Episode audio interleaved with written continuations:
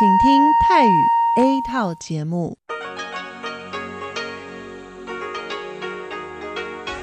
ที่นี่สถานีวิทยุเรดิโอไต้หวันอินเตอร์เนชันแนล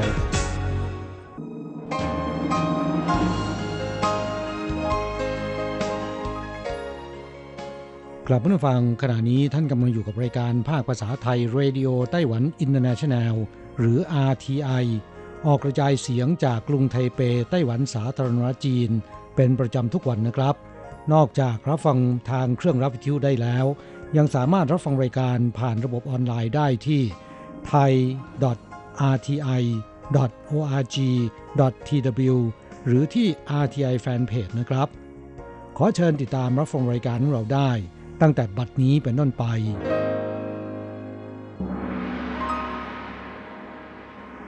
สวัสดีครับผู้ฟังที่รักและคิดถึงทุกท่าน กระผมอโศกศรีจันทร์พร้อมกับคุณอัญชันกลับมาพบกับผู้ฟังอีกเช่นเคยนะครับ ในช่วงของสโมสรผู้ฟัง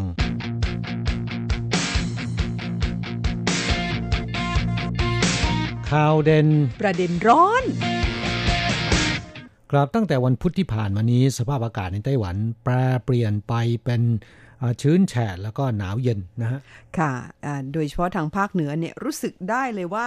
ตอนนี้เข้าหน้าหนาวแล้วนะคะดิฉันเนี่ยต้องเอาเสื้อกันหนาวมาใส่แล้ว แต่ผู้ฟังที่อยู่ทางภาคกลางภาคใต้ คงจะรู้สึกว่าแค่เย็นๆเท่านั้นนะคะครับอย่างไรก็ตามก็ต้องเตรียมตัวเข้าสู่หน้าหนาวกันได้แล้วนะครับอ่า ต้องระมัดระวังสุขภาพนะ อากาศที่แปรเปลี่ยนได้ง่ายเนี่ยเป็นหวัดได้ง่าย ๆนะครับ ค่ะ คนรอบตัวเราเป็นหวัดกันเยอะแล้วนะคะโดยเฉพาะในช่วงปลายสัปดาห์เนี่ยมีฝนตกลงมาด้วยทั้งแฉะทั้งหนาวนะคะเหลือเวลาอีก 3 อาทิตย์ หรือวันเสาร์ที่ 24 พฤศจิกายน ก็จะถึงวันเลือกตั้งระดับท้องถิ่น 9 รายการ พ่วงกับ ลงประชามติอีก10รายการของไต้หวันแล้วนะครับ นับเป็นการเลือกตั้งครั้งใหญ่ทีเดียว แม้ว่าจะเป็นการเลือกตั้งระดับท้องถิ่นก็ตามนะคะครับเนื่องจากว่ามันหลากหลายรายการเหลือเกินอ่าครอบคลุมทั่วทั้งเกาะนะคะเพราะฉะนั้นในช่วงนี้เพื่อนผู้ฟังที่อยู่ในไต้หวัน คงจะได้เห็นบรรยากาศของการเลือกตั้งกันแล้วนะคะครับก็อย่างที่คุณอัญชันบอกนะครับ แม้นจะเป็นการเลือกตั้งระดับท้องถิ่น แต่ก็ถือเป็นการสอบมิดเทอม ของรัฐบาลที่นำโดยประธานทิบดีไช่อิงหวนนะครับ จากพรรคประชาธิปไตยก้าวหน้าหรือพรรค DPP นะคะซึ่งขึ้นบริหารประเทศมาเป็นเวลา 2 ปีเสร็จๆในการเลือกตั้งครั้งนี้นั้นอ่าก็คงต้องรอดูกันว่าคะแนนนิยมจะออกมาในรูปแบบไหนนะคะครับช่วงนี้ก็มีการหาเสียงเลือกตั้ง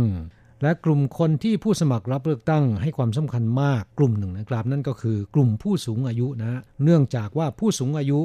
หาก สนับสนุนใครแล้วเนี่ยส่วนใหญ่จะไปใช้สิทธิ์หย่อนบัตรลงคะแนนเสียงเลือกตั้งนะครับค่ะไม่เหมือนกับเอ่อคนหนุ่มสาวนะที่ให้การสนับสนุนก็จริง แต่ถึงเวลาอาจจะติดธุระแล้วก็ไปเที่ยว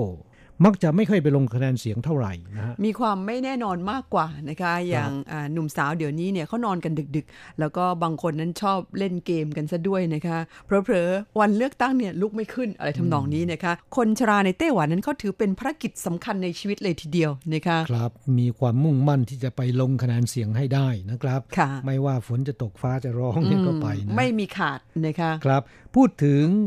คนสูงอายุแล้วเนี่ยรายการวันนี้นะครับก็อยากจะนำเอาสวัสดิการของผู้สูงอายุในไต้หวัน มาเล่าให้เพื่อนผู้ฟังได้รับทราบนะครับ เรามาฟังดูว่าสวัสดิการของคนสูงอายุในไต้หวันนั้นดีขนาดไหนนะแหมดิฉันละ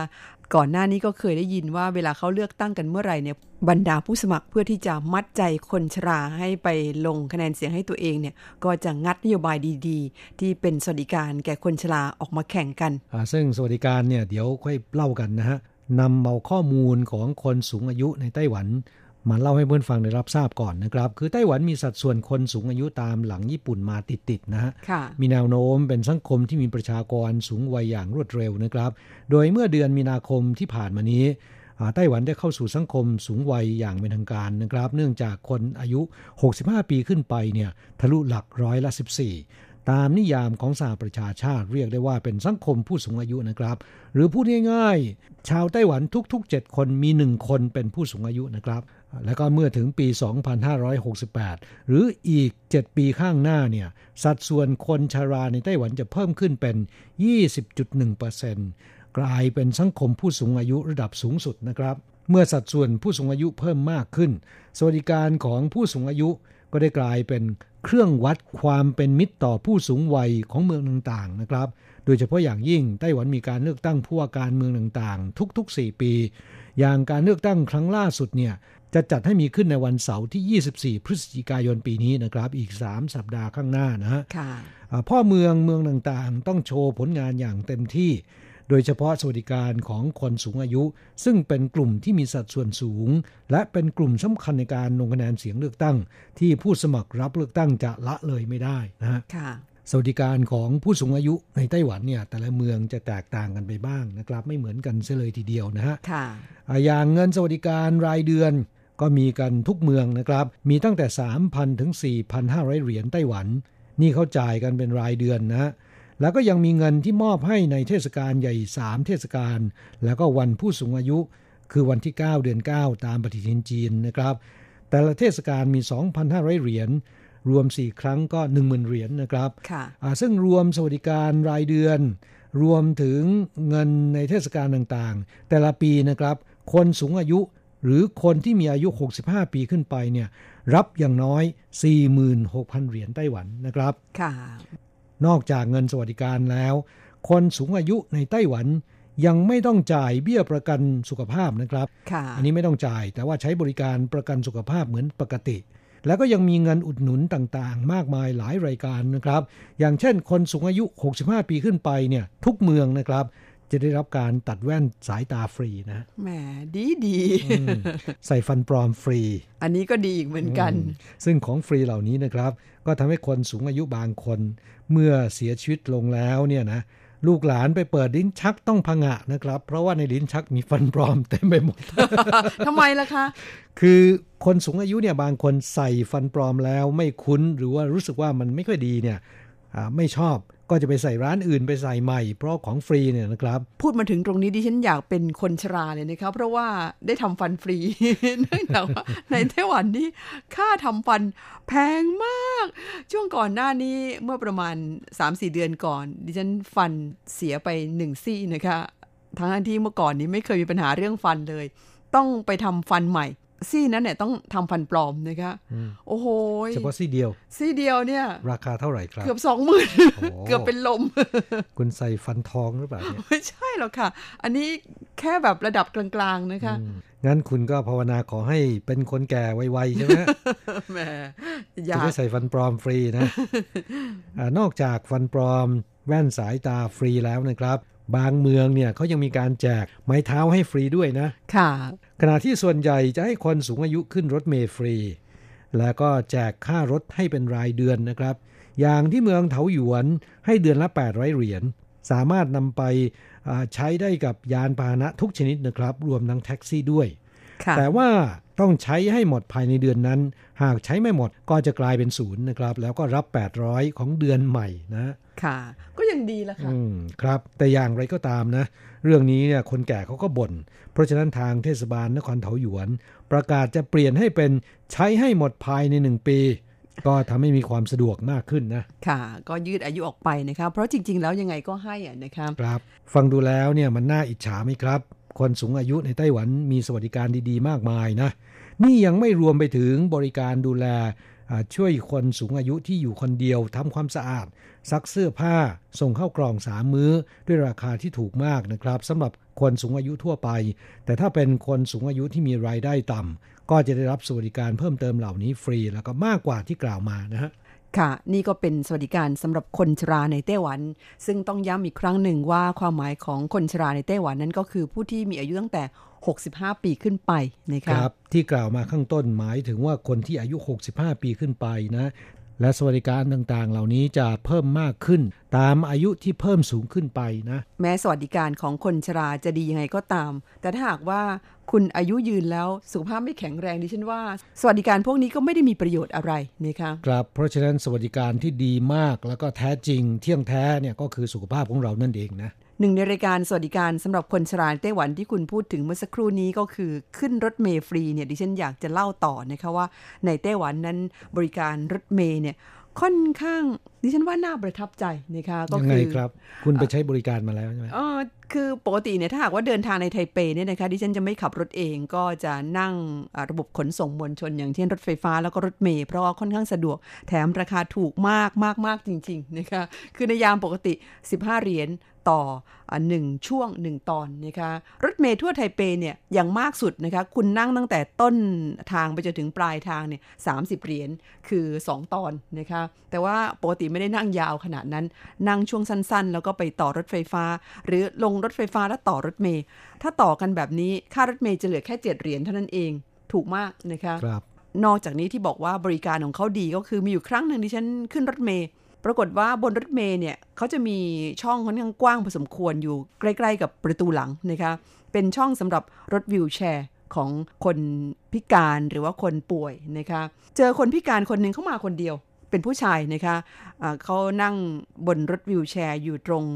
ช่องสำหรับจอดรถวิวแชร์โดยเฉพาะ ซึ่งเขาจะล็อกไว้อย่างดีนะคะรับรองว่ารถเมล์วิ่งยังไงก็จะไม่ลื่นไหลพอถึงป้ายที่เขาลงเนี่ยคนขับรถก็จะจอดปุ๊บเข้าไปใกล้ๆ กับ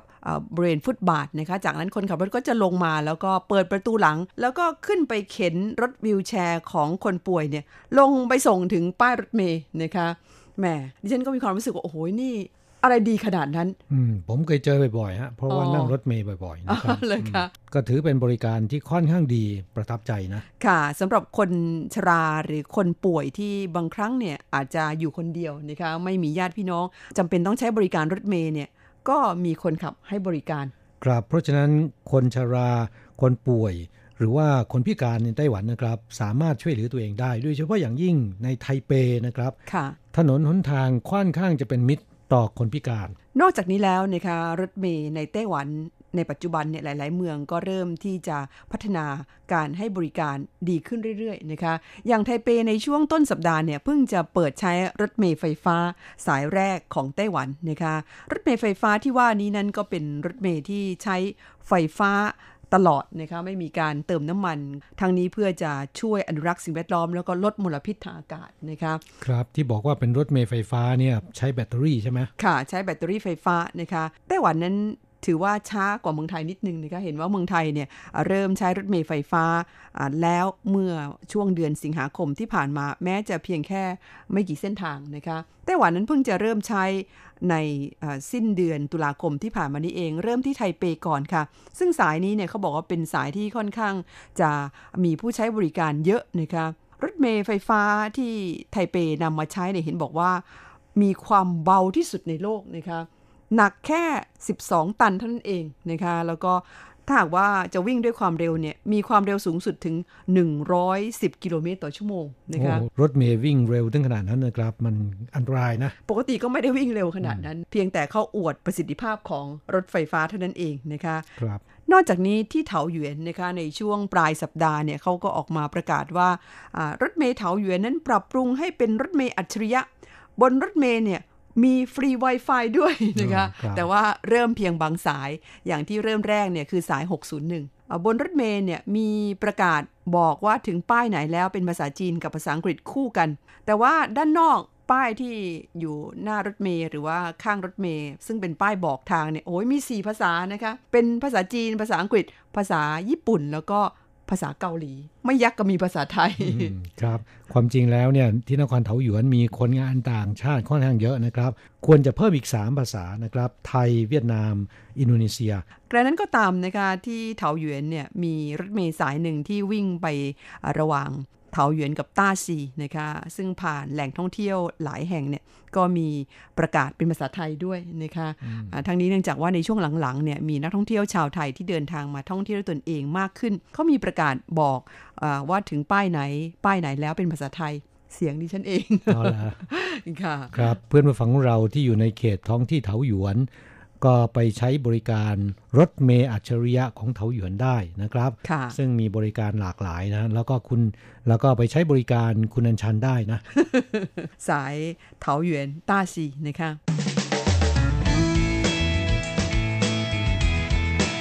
คลายความทุกข์ ปันความสุข ครับช่วงนี้มาตอบจดหมายของเพื่อนผู้ฟังนะครับ ขค่ะจดหมายฉบับแรกวันนี้มาจากที่ประเทศไทยคุณสุทัศน์ซับผู้ค่ะ ผู้ฟังจากที่อำเภอแก่งกระจานจังหวัดเพชรบุรี คุณสุทัศน์ส่งจดหมายฉบับนี้เข้ามาเมื่อวันที่ 28 สิงหาคม เป็นจดหมายแบบดั้งเดิมนะคะ รู้สึกยินดีที่ยังมีมิตรเก่าในรายการ ยินดีส่งจดหมายข้ามประเทศมาให้ผู้จัดนะคะครับก็ขอขอบพระคุณเป็นอย่างยิ่งนะครับที่รายงานผลการรับฟังและแจ้งสถานการณ์ให้เราทราบตลอดเวลานะครับ จากผลการรับฟังที่คุณสุทัศน์ส่งมาในช่วงเดือนกรกฎาคมนั้น ก็รับฟังได้ชัดเจนดีนะคะ ที่คลื่น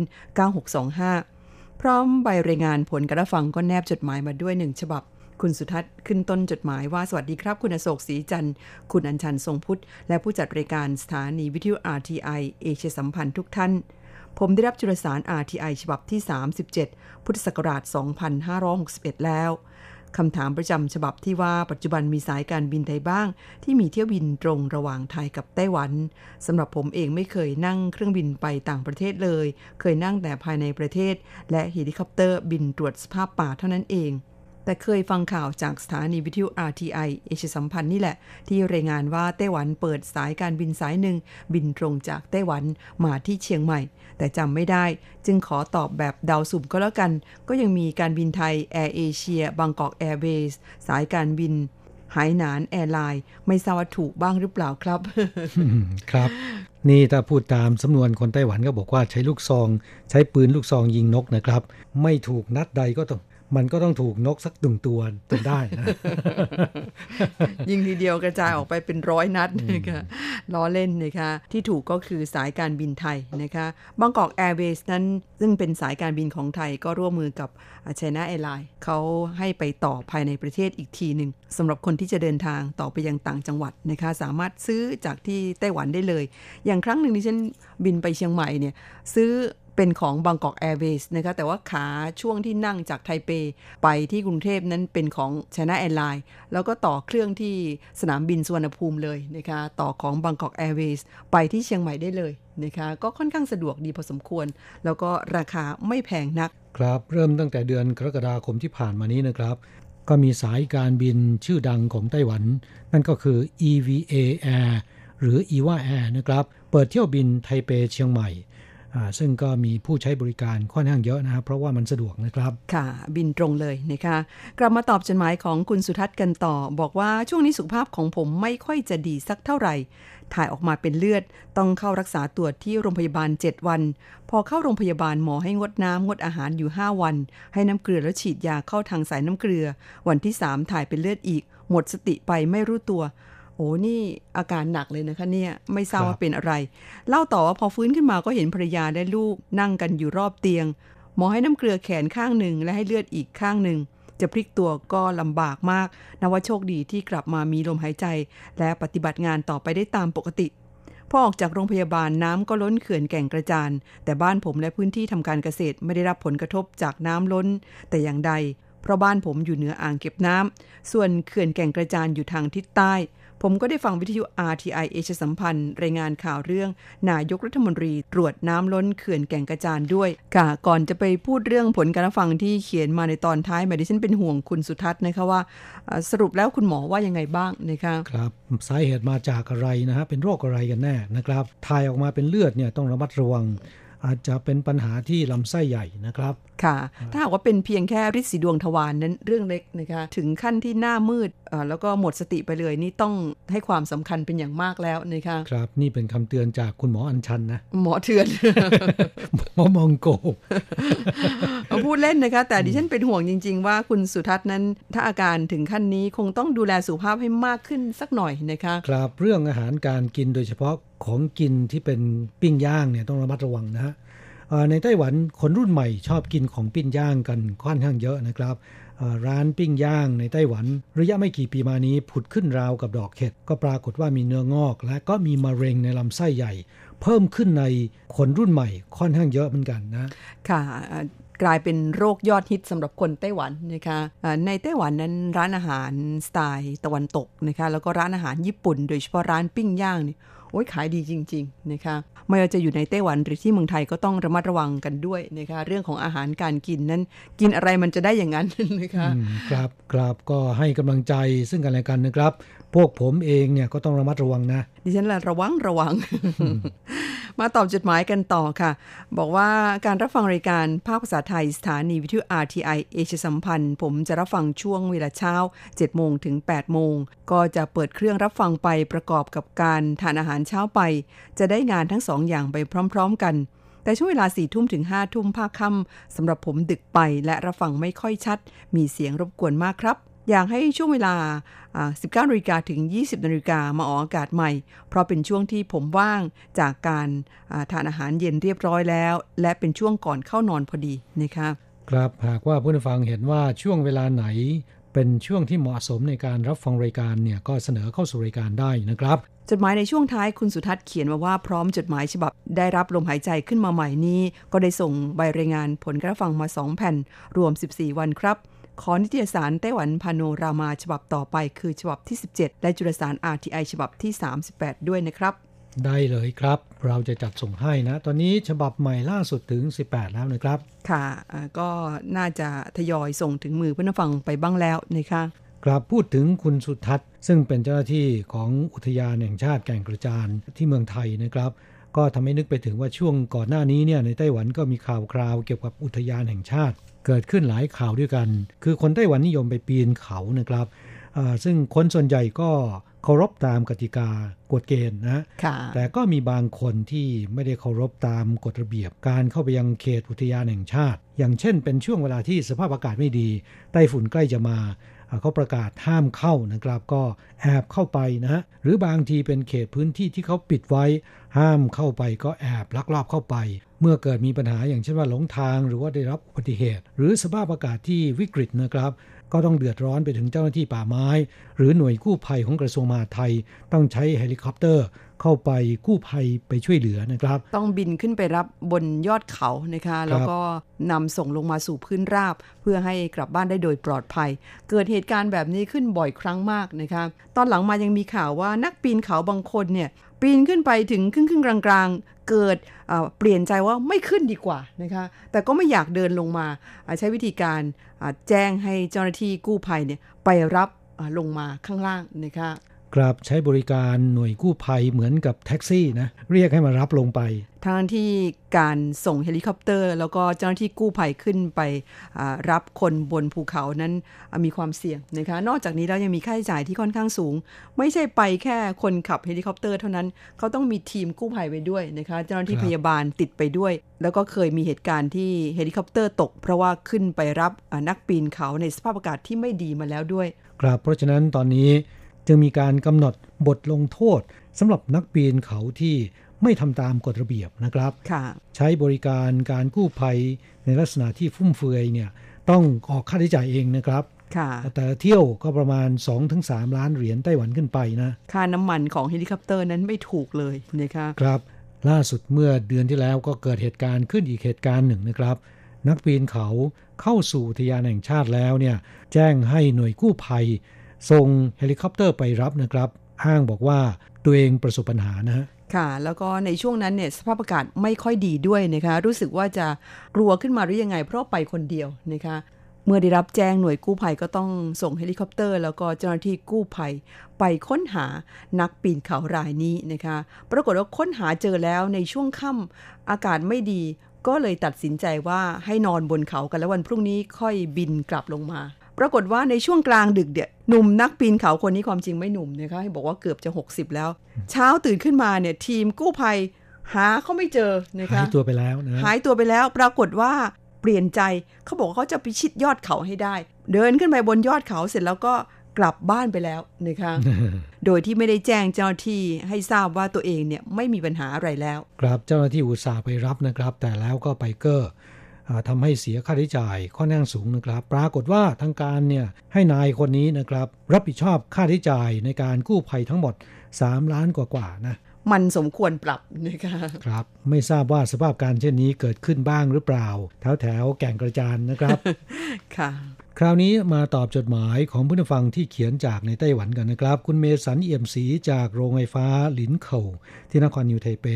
เขียนเป็นอีเมลเข้าสู่รายการนะครับ ฉบับนี้ลงวันที่ 8 ตุลาคมนี้นะครับ ขึ้นต้นจดหมายก็เล่าว่าหลังจากวันเทศกาลไหว้พระจันทร์ผ่านไปแล้ว ด้วยความชุ่มฉ่ำที่นำพามาโดย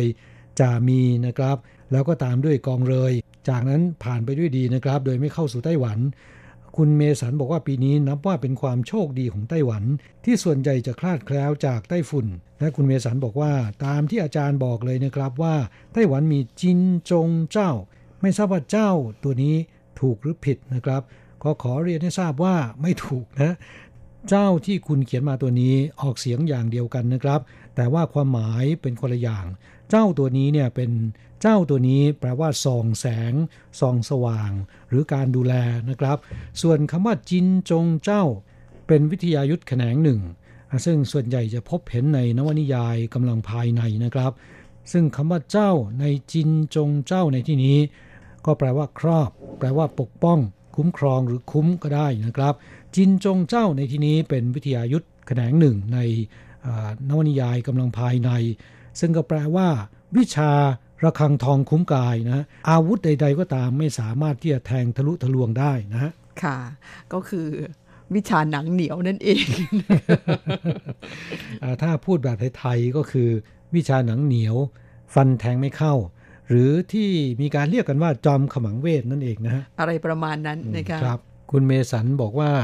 ผมเดาครับคิดว่ามาจากคำว่าเจ้ากู้คำว่าเจ้ากู้เป็นแปลว่า ดูแล แปลว่าอนุบาลนะครับ ตัวอักษรจีนที่ถูกต้องจะส่งให้คุณเมสันอีกทีหนึ่งก็แล้วกันนะครับ แต่ก็ขอแสดงความนับถือคุณเมสันนะที่ฟังรายการแล้วเนี่ยก็ยังสามารถเขียนภาษาจีนออกมาได้นะครับ ค่ะ เป็นคนที่สนใจใฝ่รู้จริง ๆ นะคะ ครับ ในจดหมายฉบับนี้บอกว่าหลังจากนั้นอากาศก็เริ่มเย็นลงแล้วครับ และดูข่าวจากอาทีไอว่า อุณหภูมิจะลดลงตั้งแต่ 8 ตุลาไปจนถึง 10 ตุลาคม ถึงวันฉลองวันชาติครับช่วงนั้นอากาศเย็นจริง ๆ นะครับ ประมาณ 19-20 องศาเท่านั้นนะฮะค่ะและบอกว่าวันที่ผมกำลังร่างจดหมายอยู่ในวันนี้ คือวันที่ 8 อากาศครึ้มฟ้าครึ้มฝน แต่ยังไม่รู้สึกหนาวครับ แค่เย็นๆ เหมือนทุกๆวัน ถึงช่วงตอบจดหมายของอาจารย์โกเมน ซึ่งได้เล่าถึงการตัดผม คุณเมสันบอกว่าต้องขอขอบคุณอาจารย์ครับ ที่ยังจำได้ว่า ผมก็เคยเป็นช่างตัดผมก็ในช่วง 2 แทร็กที่ผ่านมา พอมีรายได้เสริม และเมื่อครั้งทำงานที่ใช้งานขยายทางด่วน ก็ได้วิชานวดไทยเข้าเสริมด้วย ทั้งนวดให้เพื่อนคนงานไทยด้วยกัน แล้วก็ตระเวนไปนวดแถวในเมืองเถาหยวน ก็ทำให้ไม่ต้องเบิกตังใช้เลย จนครบสัญญา ครับก็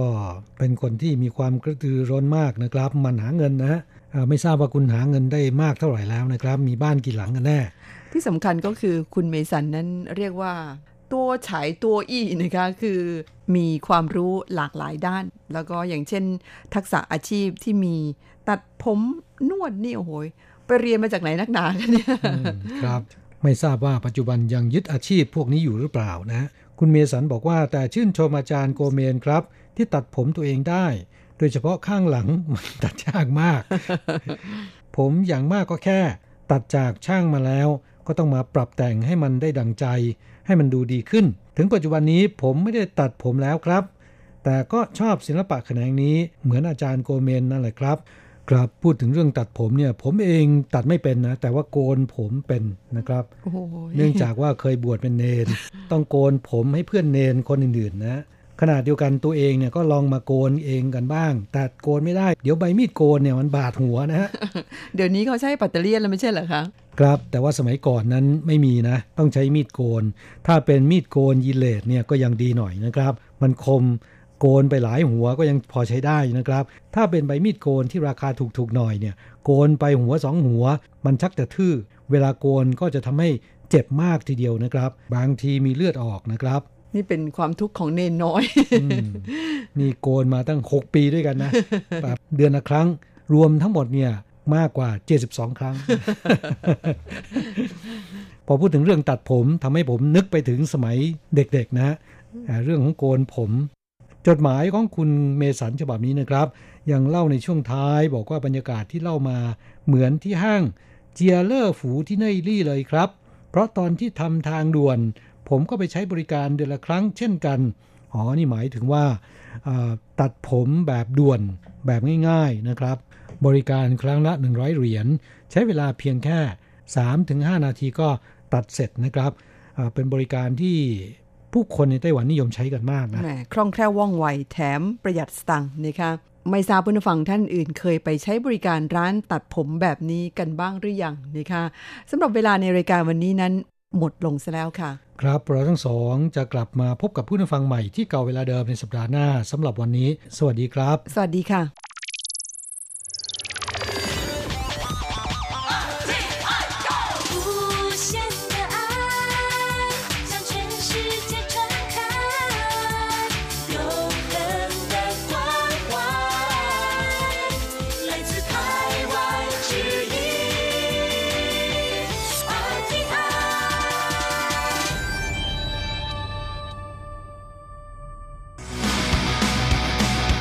อย่างนี้เป็นยังไงนะ อ๋อ อย่างนี้เหรอ เครือข่ายเฝ้าระวังคุ้มครองสัตว์ในไต้หวันสำรวจสวนสุนัขทั่วประเทศ 35 แห่ง สวนสุนัขอิงฟง กรุงไทเป มีคุณภาพดีที่สุด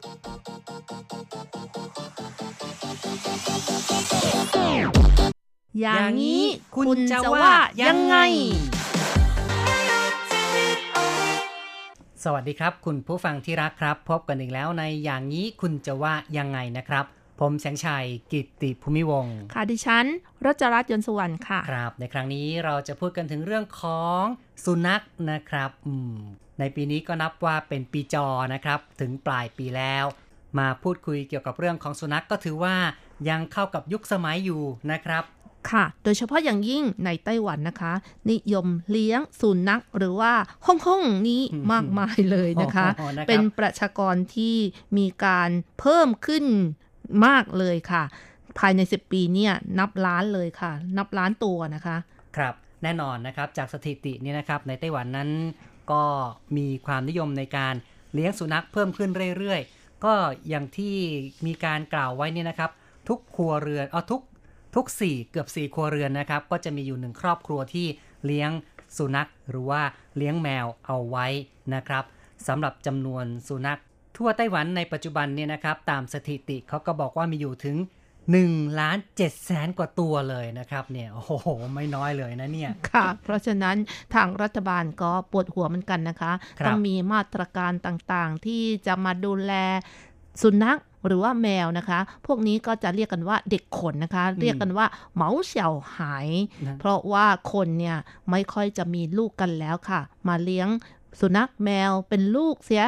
หลายๆ คนก็เลยรักมากนะคะ ใช่ครับจึงได้เรียกกันว่าเหมาเสี่ยวไหเพราะคำว่าเหมาแปลว่าขนนะครับ ส่วนเสี่ยวไหนี่ก็เด็กหรือว่าแปลว่าลูกก็ได้นะครับ ก็คือเด็กที่มีขนหรือว่าลูกที่มีขนนะครับ เพราะรักมากก็เลยเปรียบเลยว่าเป็นลูกเลยล่ะนะครับ เพราะฉะนั้นในปัจจุบันนะคะก็มีกฎหมายต่างๆ ที่มาคุ้มครองเด็กขนเหล่านี้ ไม่ว่าจะเอ่อทรมานหรือว่านำไปฆ่า หรือว่า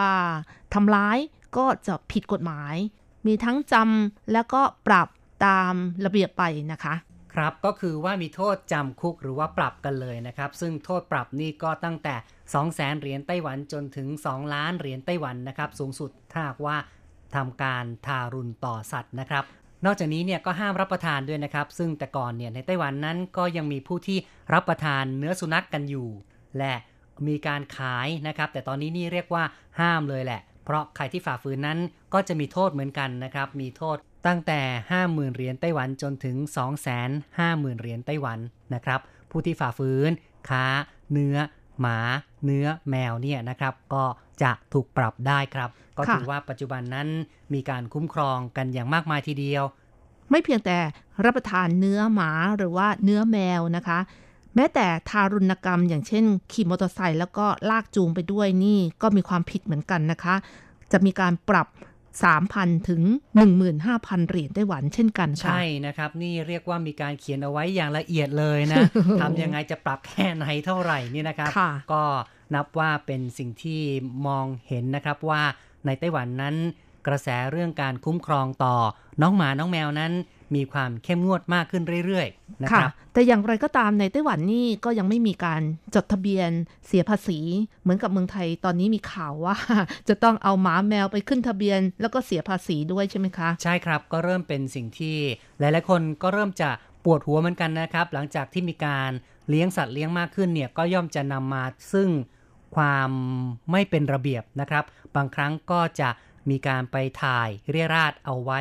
หรือบางครั้ง ก็จะมีการเห่านะครับเป็นที่รบกวน หรือแม้แต่ทำร้ายผู้คนบนถนนเนี่ยนะครับก็เป็นไปได้เหมือนกัน จึงได้มีการวางกฎเกณฑ์ต่างๆ เพิ่มขึ้น ในไทยนี่ก็เริ่มมีความเคลื่อนไหว คือจะต้องมีการนำมาขึ้นทะเบียน แล้วก็ต้องจ่ายค่าธรรมเนียมต่างๆนะครับอันนี้ก็ถือว่าเป็นสิ่งที่ทางการของไทยนั้นพยายามจะจัดระเบียบควบคุมให้ผู้ที่ดูออผู้ที่เลี้ยงสัตว์เนี่ยนะครับต้องดูแล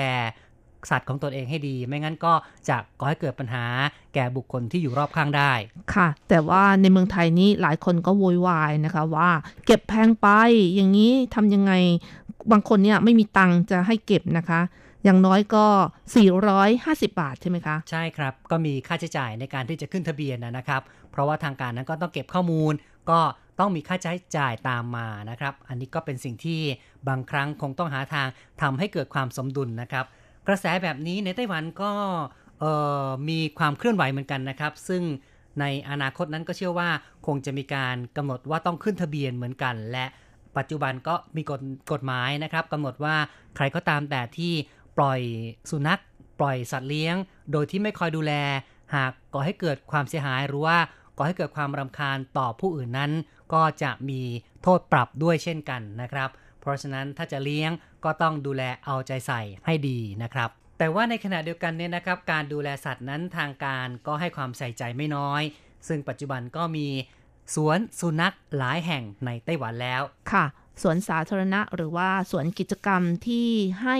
สัตว์เลี้ยงเหล่านี้นะคะ เด็กขนเหล่านี้ไปทำกิจกรรมก็มีมากอย่างในกรุงไทเปเนี่ยอย่างน้อยก็มี 5 แห่งแล้วค่ะ เรื่องราวในข่าวสังคมก็มีนะคะ ยังไงก็ ไปรับฟังกันก่อนนะคะ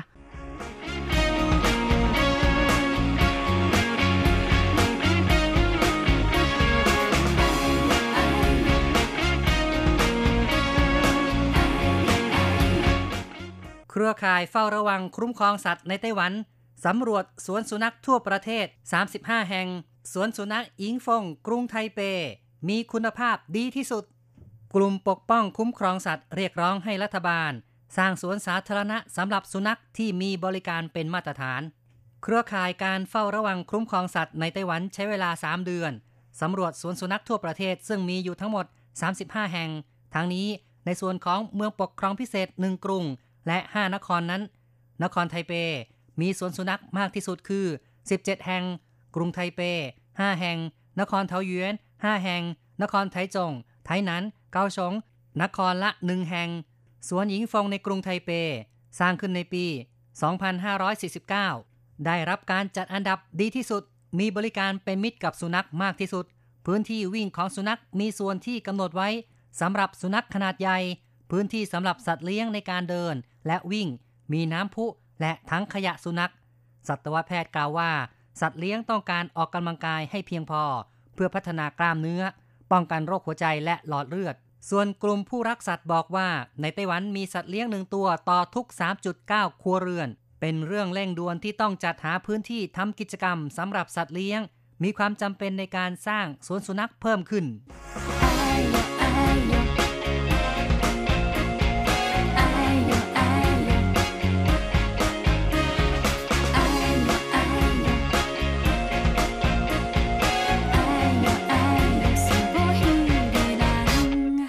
ครับการดูแลด้านสวัสดิการของสัตว์เลี้ยงในไต้หวันนั้นนับว่า ทางการก็ให้ความใส่ใจนะครับ เพราะว่าประชาชนนิยมเลี้ยงสุนัขมากขึ้น ในฐานะเป็นผู้บริหารบ้านเมืองนั้นก็ต้องออสนใจในเรื่องของสัตว์เลี้ยงนี้นะครับ พยายามจัดสวัสดิการให้เป็นที่ถูกใจของประชาชน ไม่งั้นเนี่ย เดี๋ยวสมัยหน้าเลือกตั้งก็แพ้เลือกตั้ง โอ้โห นี่ว่าใครเอ่ย โดยเฉพาะเดือนพฤศจิกายนจะมีการเลือกตั้งผู้ว่านครต่างๆ แล้วก็กรุงไทเปสอจอเอ่อผู้ใหญ่บ้าน กำนันอะไรเยอะแยะเลยใช่ไหมคะ ใช่ครับ เพราะฉะนั้นก็ต้องพยายามดำเนินดำเนินมาตรการนะครับ ให้เป็นที่ถูกอกถูกใจของประชาชนละนะครับปัจจุบันกรุงไทเปมีสถานที่จัดกิจกรรมที่เป็นมิตรกับสัตว์เลี้ยงมีทั้งหมด 5 แห่งด้วยกันค่ะ มีพื้นที่สำหรับเจ้าสุนัข แล้วก็เอ่อพวกเด็กขนทั้งหลายทำกิจกรรม แล้วก็มีรถเมย์สำหรับให้เด็กขนขึ้นด้วยนะคะอ๋อในช่วงครับวันหยุดหรือว่าสุดสัปดาห์ ใช่ครับ อืม ก็เป็นสิ่งที่เอ่อมีการใส่ใจนะครับ แม้แต่เรื่องของการเดินทางนะครับ ซึ่งถ้าจะว่าไปแล้วปัจจุบันนั้นการที่จะนำสัตว์เลี้ยงขึ้นไปบนรถเมล์รถไฟฟ้า ก็จะต้องมีข้อกำหนดนะครับ คือจะต้องใส่กรงเอาไว้ไม่สามารถที่จะลากขึ้นไปจูงขึ้นไปได้ แบบค่ะธรรมดาอย่างนั้นนะครับ ยกเว้นว่าจะเป็นสุนัขนำทางก็คือว่าเป็นสุนัขสำหรับผู้ที่ตาพิการนะครับ อันนั้นแหละก็คือสามารถที่จะจูงขึ้นไปได้เลยนะครับ แต่ถ้าหากว่าโดยปกติทั่วไปแล้ว ก็จะต้องมีการป้องกันเอาไว้นะครับ ต้องใส่กรงให้เรียบร้อย แต่เนื่องจากว่าปัจจุบันมีการเลี้ยงสัตว์เลี้ยงพวกนี้มากนะคะ เพราะฉะนั้นตั้งแต่เดือนมกราคมปี 2017 เป็นต้นมานะคะ ก็มีเส้นทางรถประจำทางสำหรับสุนัขขึ้นรถเมล์ได้ มีทั้งหมดในกรุงไทเปมีทั้งหมด 7 สายด้วยกันนะคะ วิ่งผ่านเขตต่างๆ ถึง 12 เขต จัดให้รถประจำทางที่สุนัขขึ้นได้ ขึ้นในช่วงวันหยุดแล้วก็วันสุดสัปดาห์ แต่ละเส้นทางวิ่งวันหนึ่งนี่3รอบนะคะ ตั้งแต่เริ่มบริการจนถึงปัจจุบันก็มีสุนัขขึ้นรถเมย์มามากกว่า 500 ตัวแล้วนะคะครับแล้วก็คนที่พาสุนัขขึ้นรถนั้นก็มีมากกว่า 1 0 0 0 0แสนคนครั้งแล้วค่ะอืมนะครับ นี่บริการเรียกว่าเป็นจริงเป็นจัง แล้วก็มีคนใช้บริการอย่างจริง ๆ ด้วยครับค่ะนัว่าเป็นสิ่งที่สอดคล้องกับกระแสของสังคมในไต้หวันปัจจุบัน ค่ะ รถเมล์ที่ให้สุนัขขึ้นก็ได้แก่เส้นทางที่วิ่งนั้นไปตามสวนสาธารณะหรือว่าเขตที่จัดกิจกรรมของสุนัขด้วยนะคะ ซึ่งได้แก่สวนสุนัขอิงฟงที่ตามข่าวสังคมกล่าวไว้นะคะ เขตกิจกรรม สุนัข เขตหวาซัน เขตจัดกิจกรรมสุนัขว่านซิง สวนเด็กขนถันเหมย เป็นต้น แล้วก็ล่าสุดนะคะ ก็ยังมีที่สวนสาธารณะสั้นจื้อครับที่อยู่ในกรุงอืมไทเปด้วยนะคะ อยู่ในหลายเขแห่ตงซื่อหลินค่ะ ใช่นะครับ มีหลายเส้นทางทีเดียวนะครับ ที่มีการจัดรถเมย์เปิดให้สามารถนำสุนัขขึ้นไปได้นะครับค่ะก็นับว่าทำให้ประชาชนนั้นมีความสะดวกมากขึ้นค่ะ ถ้าคุณผู้ฟังสังเกตนะคะ รถเมล์เหล่านี้จะมีรูปสุนัขอยู่ที่ข้างหน้าของอ๋อรถเมล์ด้วยสังค่ะเกตได้นะครับ ใช่ค่ะ อย่างเช่น หลิงตงก็คือศูนย์ตะวันออก รถนี้ก็จะเขียนว่าศูนย์ตรงแล้วก็มีรูปสุนัขอยู่ด้วยครับก็คือประชาชนนั้นสามารถจูงขึ้นไปได้เลยเนาะจูงขึ้นไปได้นะครับค่ะอืมแต่อย่างไรก็ตามก็มีกฎระเบียบในการขึ้น รถเมย์ในการนำสุนัขขึ้นรถเมอ๋อนะย์ครับด้วยต้องนะมีคะการจัดเอาไว้จัดระเบียบเอาไว้ด้วยนะครับ ค่ะ อย่างเช่นว่าสุนัขเหล่านี้ต้องอยู่ในสภาพที่ดีก็คือไม่เป็นโรค ก็คือว่าไม่เป็นโรคติดต่อ ไม่เป็นโรคระบาดนะครับค่ะ แล้วก็มีฝังแผ่นชิปให้กับสุนัขก็คือแสดงความเป็นเจ้าของอะไรประมาณอย่างนี้ แล้วก็มีการฉีดวัคซีนตามกำหนด มีการกำจัด แมลงเห็บเหาเป็นประจำหนึ่งคนต่อสุนัขหนึ่งตัว ล่ามโซ่ไปนั่งประจำที่ให้สุนัขฉี่ก่อนขึ้นรถเป็นต้นนะคะอ๋อมีกติกานะครับค่ะก็คือว่าเป็นสุนัขที่มีการฝังชิปขึ้นทะเบียนด้วยจึงจะสามารถใช้บริการขึ้นรถเมย์พร้อมกับเจ้าของได้นะครับอืมส่วนรถเมล์ที่บรรทุกเด็กขนแล้วก็เจ้าของนะคะ ก็จะต้องเป็นเอ่อคนขับ ที่ผ่านการอบรม ให้ความรู้เกี่ยวกับเรื่องของสุนัข แล้วก็ให้ความร่วมมือก็คือเป็นคนที่รักสุนัขประมาณอย่างนั้นด้วยคือค่ะเขาก็พยายามเลือกโชเฟอร์นะครับค่ะที่มีความเข้าใจนะครับ หรือว่ามีความรักเมตตาต่อสุนัขต่อสัตว์เลี้ยงด้วยมาให้บริการประชาชน ก็จะได้ไม่เกิดปัญหาขัดแย้งกันน่ะก็จริง ๆ ก็เป็นสิ่งที่ดีนะครับ พยายามคัดคนที่ ชอบในสิ่งนี้เหมือนกันนะครับ มาให้บริการก็จะบริการด้วยใจนะครับ นอกจากนี้บางสวนสาธารณะที่ให้สุนัขไปเล่นหรือว่าจัดกิจกรรมให้นะคะ ก็ยังมีสิ่งอำนวยความสะดวกหลาย ๆ อย่างบริการให้อีกด้วย อย่างเช่นว่า สถานที่อาบน้ำที่หยอดเหรียญเลยนะคะ มีการแยกสุนัขตัวเล็กตัวใหญ่แยกออกจากกันนะคะ เวลาไปอาบน้ำให้หลังจากที่สุนัขไปเล่นคลุกกับขี้ดินหรือว่าต้นหญ้าในสนามแล้วสกปรกนะคะ เจ้าของอยากจะทำความสะอาดสุนัขก่อนที่จะกลับบ้านเนี่ยก็สามารถรับบริการได้ที่สวนกิจกรรมได้เลยค่ะ ครับ เป็นสวนเอ่อสวนของสัตว์นะครับที่มี บริการต่างๆ หลายอย่างอย่างครบวงจร นับว่าเป็นการคิดนะครับสำหรับผู้ที่นำสัตว์เลี้ยงไปใช้บริการแล้ว ก็คงต้องการที่จะดูแลสัตว์เลี้ยงให้ดีที่สุดละนะครับ เอาละครับ เราก็มาฟังความเห็นจากเพื่อนๆดีไหมครับ ว่ามองเรื่องนี้กันอย่างไรบ้าง ก่อนอื่นก็มาฟังจากการพูดคุยทางโทรศัพท์นะครับ โดยคุณวชิรพลจิรพัฒน์กากรนะครับ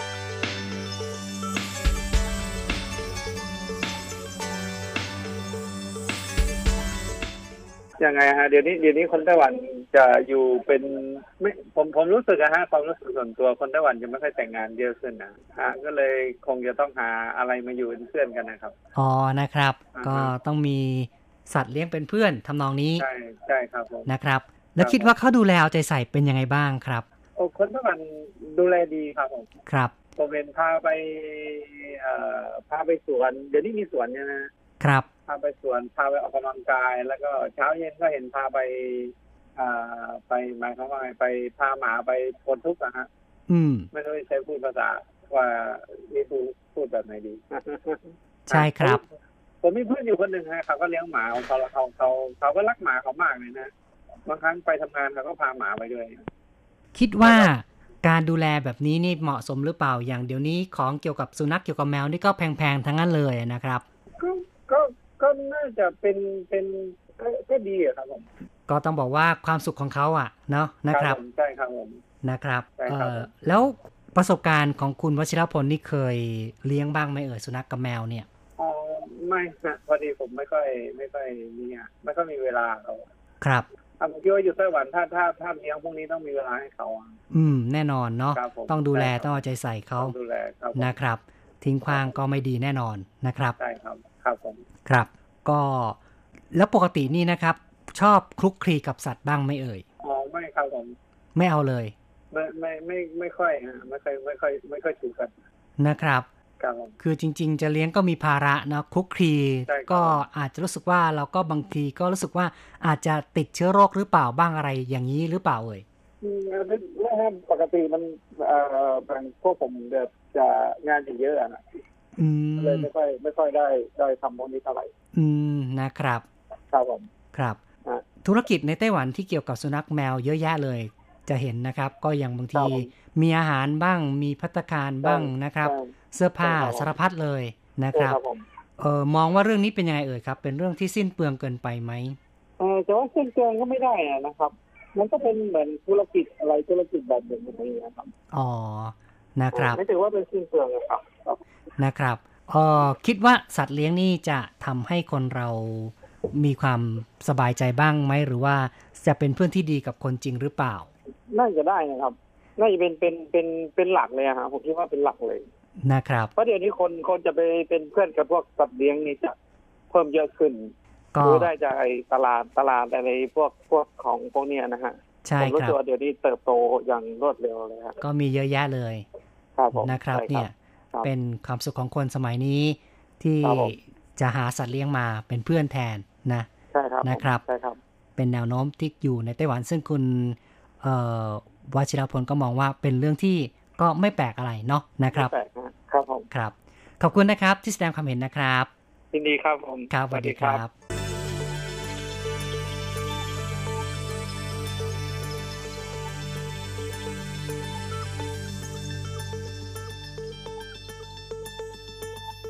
ครับ คุณวชิรพลนั้นก็มองว่าชาวไต้หวันนี่ปัจจุบันมีความเหงาเนาะนะครับ หลายคนไม่ได้แต่งงาน แล้วก็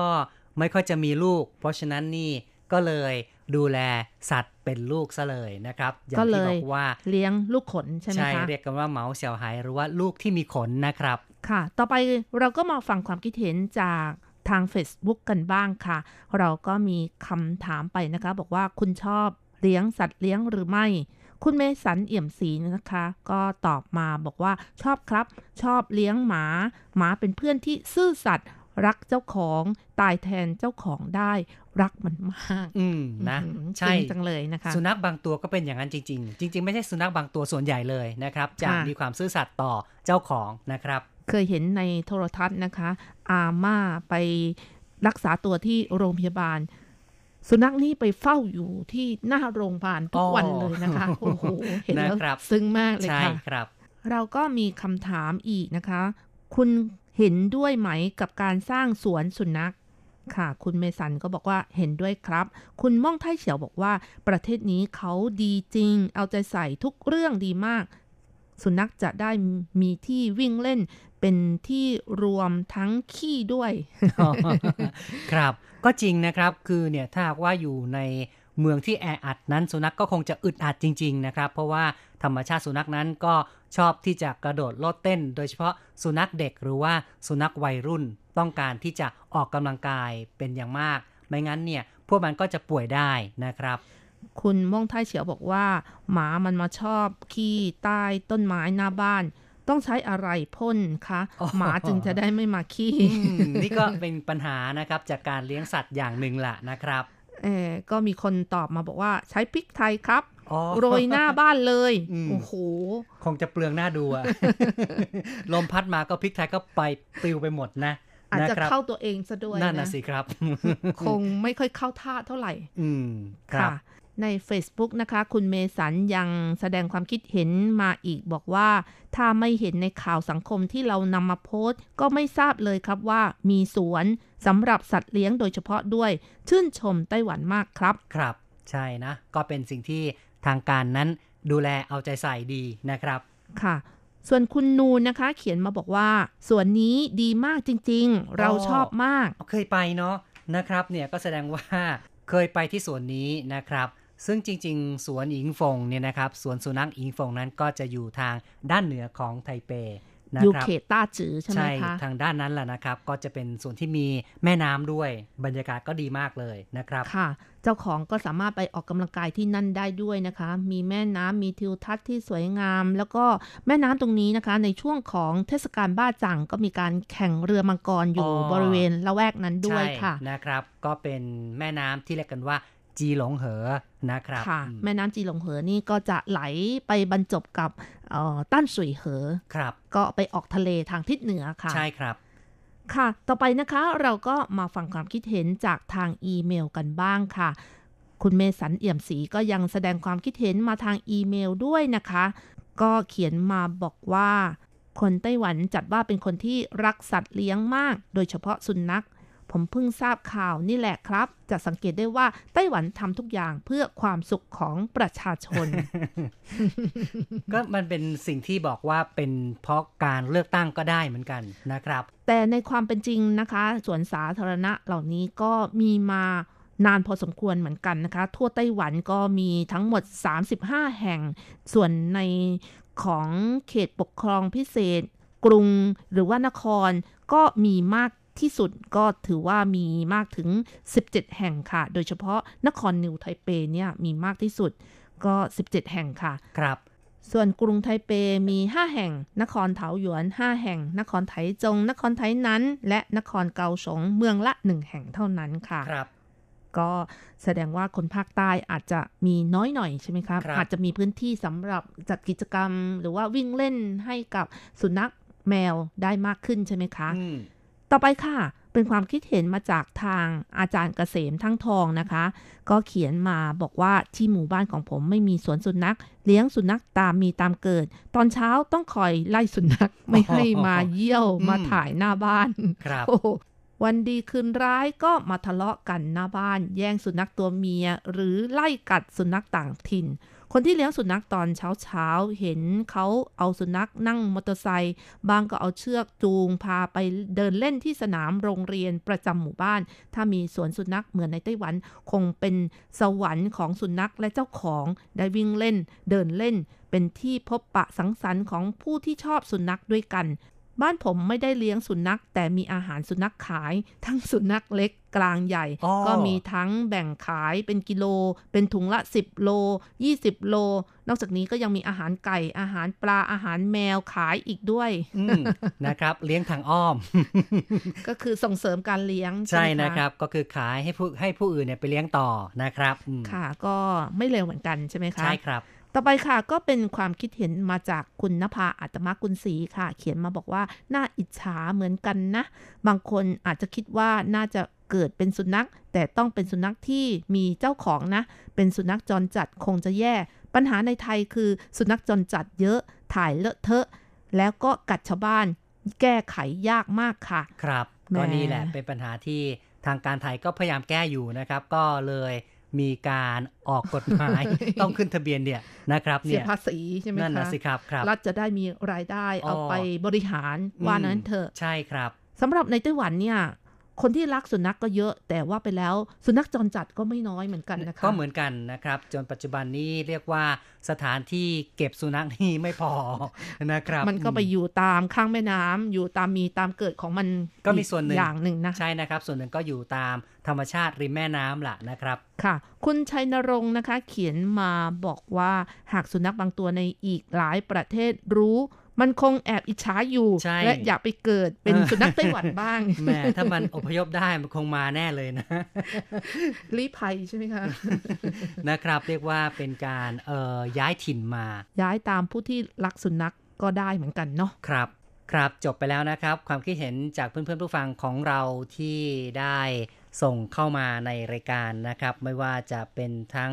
ในส่วนของการพูดคุยทางโทรศัพท์ ทาง Facebook หรือทางอีเมล ก็ขอขอบคุณอย่างยิ่งนะครับ ที่มีส่วนร่วมในการแสดงความเห็น แล้วก็หวังว่าคุณผู้ฟังท่านอื่นนั้น ที่ยังเป็นพลังเงียบอะนะครับ อย่างเงียบเลยนะครับ ถ้าค่ะเกิดว่ามีโอกาสก็ส่งจดหมายส่งอีเมลเข้ามาพูดคุยกันนะครับค่ะก็อย่ากกดไลค์เพียงอย่างเดียว เพราะว่ากดไลค์เราก็ไม่รู้ว่าท่านกำลังคิดอะไรอยู่นะคะ เขียนมานิดนึงเกี่ยวกับความคิดเห็นก็จะทำให้มีการแบ่งปันกันมากขึ้นค่ะใช่นะครับ วันนี้วันนี้เราก็ได้พูดคุยกันมาพอสมควรแล้วนะครับ เกี่ยวกับเรื่องของอสวนสุนัขในไต้หวันนะครับ เอาละครับมาถึงช่วงท้าย มาฟังเพลงปิดท้ายกันสักเพลงหนึ่งครับ ค่ะก็มาเพลินเพลงเพราะๆที่ชื่อว่าอิจือโกใจายนะคะ สุนัขน้อยตัวหนึ่งจากการขับร้องของหลี่อิงหง หลังจากที่ฟังเพลงกันแล้ว เราสองคนพร้อมทั้งผู้จัดทำรายการ ก็ต้องขออำลาไปชั่วคราวก่อน อย่าลืมกลับมาพบกันใหม่ในครั้งต่อไปสำหรับวันนี้ขอให้ทุกท่านโชคดีมีความสุข สวัสดีค่ะ สวัสดีครับ穿上你的高跟鞋，呜，关于最不折。